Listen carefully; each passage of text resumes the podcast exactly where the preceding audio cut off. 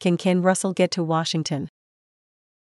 It's as if Ken Russell can't wait to leave Miami City Hall. For the second time in six years, Russell is aiming for federal office with time left on his tenure as a Miami City Commissioner.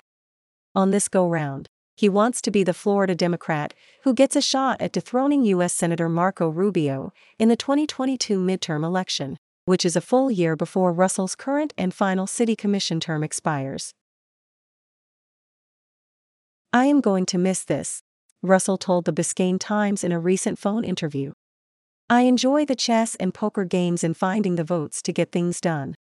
If you look at my track record, there are very few things I haven't been able to get across the line. My next goal will be about accomplishing what Florida needs. For a chance to face off against Rubio, Russell will have to pull off an upset within his own party. He is among 10 candidates vying in the Democratic primary, but the race has a preordained favorite in Orlando Congresswoman Val Demings, whose built name recognition on Capitol Hill is amassing a formidable campaign war chest and is using it to fling arrows at Rubio via a steady stream of hit ads on cable news television. Russell's decision to play spoiler against a popular rising star such as Demings has baffled Democratic Party insiders, who insist he has no shot. Meanwhile, some of his District 2 constituents grouse that he's more concerned about auditioning for higher office than doing the job he was re elected in 2019 to do.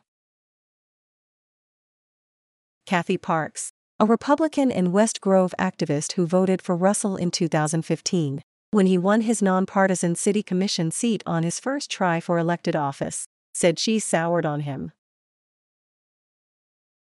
Now he's an out of control Democrat, Parks said. He only gets things approved so he can put it on his resume for this new campaign he is running. A liberal Upper East Side activist who requested anonymity concurred with Parks. He doesn't have the decency to serve out his time as a commissioner, they said. He'd rather run for Congress or Senate.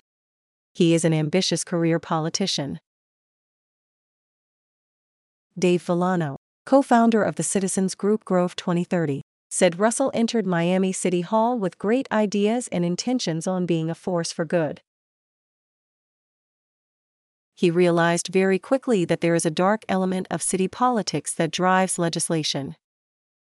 Villano said, I don't mean crooked or corrupt, but there is a layer of ethnic politics he has never been able to navigate. It's rough and tumble in Miami politics, and he may be better off elsewhere. Rolling with Miami's political punches. Russell vehemently disagreed insisting he scored significant wins on the city commission despite being primarily a minority voice on the dais.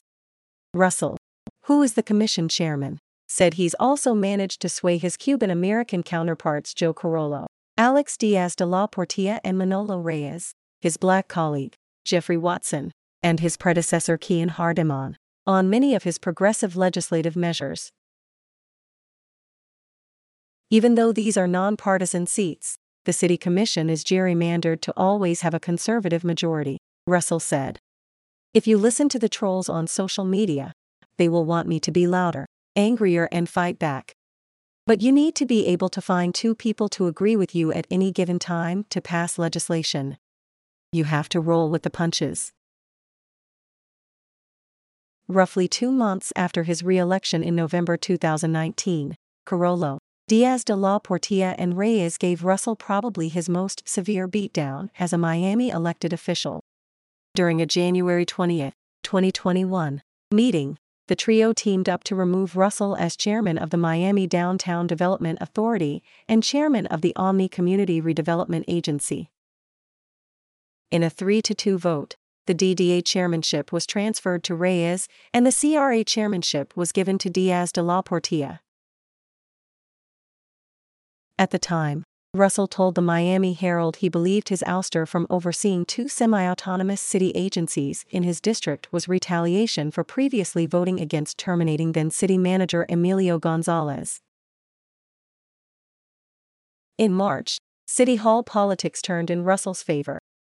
City commissioners voted to reappoint him as Omni CRA chairman following news reports that Diaz de la Portilla allegedly hired a ghost employee who would spy on coworkers on his behalf.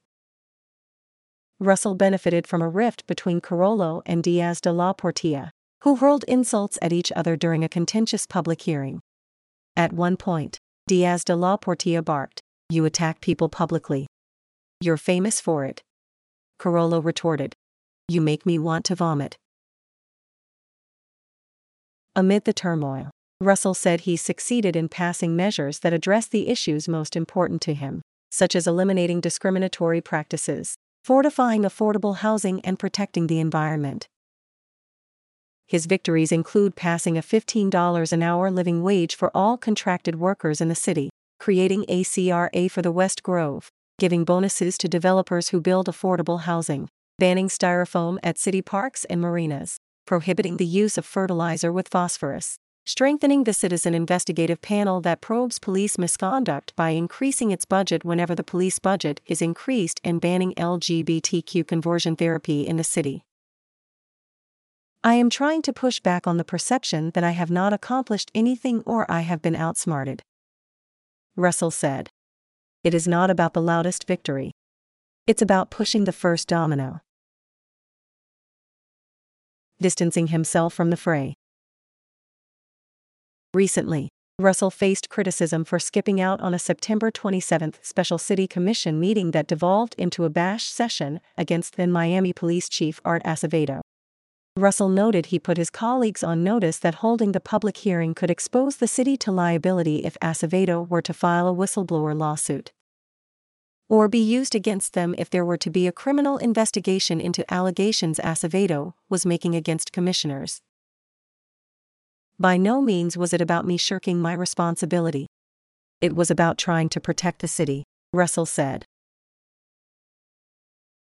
Russell did chair a subsequent October 1 special city commission meeting in which commissioners unanimously voted to defund a deputy chief position held by Heather Morris, who Acevedo brought in from the Houston Police Department he previously led. He also chaired the October 14 city commission meeting in which he joined his colleagues in unanimously firing Acevedo, ending the chief's short yet tumultuous tenure. It was very unfortunate the way it went down, Russell said barnstorming across Florida. Since announcing his Senate bid in June, Russell has barnstormed through 18 counties. He plans on visiting all 67 of them until the Democratic primary less than a year away. One of the most surprising things as I visit the more rural and redder counties is the warm reception I get from Republicans and independents, as well as the small groups of Democrats, Russell said people want to focus on South Florida and the I 4 corridor because you think there would only be conservative views in these rural counties. It's not true. Russell said he's had conversations with local sheriffs who are concerned about drug trafficking coming from Georgia. And local elected officials who are focused on ways to support migrant worker communities. They are looking for answers, he said. It's not just about being a cheerleading chorus about what Democrats believe. Unlike 2018, when Russell dropped his bid to run for the congressional seat that became available due to the retirement of Ileana Ros-Lehtinen, Russell said he plans on staying in the Democratic Senate primary until the end. According to his campaign's finance reports, Russell has raised $756,506 mostly from Miami real estate developers and other business people that have dealings with the city. The campaign has spent roughly half the contributions on consulting fees and funding Russell's state tour. His haul is a drop in the bucket compared to the staggering $13 million Demings' campaign has raised. According to her reports, her committee has spent roughly $8 million in an aggressive advertising campaign, especially on Facebook, which has received more than $3 million. In addition to outraising and outspending Russell, Demings is one of the nation's most high profile Democratic members of Congress. The former Orlando police chief was the U.S. House impeachment manager during former President Donald Trump's first trial in the Senate, and made President Joe Biden's vice presidential shortlist last year. A political consultant who previously worked for the Florida Democratic Party told the Biscayne Times that Russell definitely has a future beyond the city commission. But running for the U.S. Senate is kind of crazy. The consultant requested anonymity to speak candidly. I believe in having primaries to make people battle tested, they said. But I don't think he will have enough money, resources, and a team to make this a legitimate primary. It's baffling to many of us.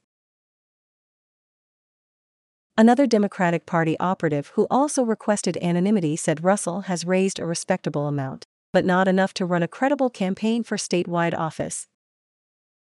And by going up against an African American who is a rising star, he's going to upset a core Democrat constituency for any future office he runs for, the operative said. Ken Russell is talented and was well respected before doing this they said. He is really hurting his credibility. He chose a race that is unwinnable for him. It doesn't make any sense. Russell is unfazed. He told the Biscayne Times that the race today could look a lot different by summer of next year. This is not the first time that Washington Democrats and the National Party has tried to put a finger on the scale, Russell said. They have gotten more wrong than correct the voters are the ones who need to decide who is best to take out Marco Rubio next year.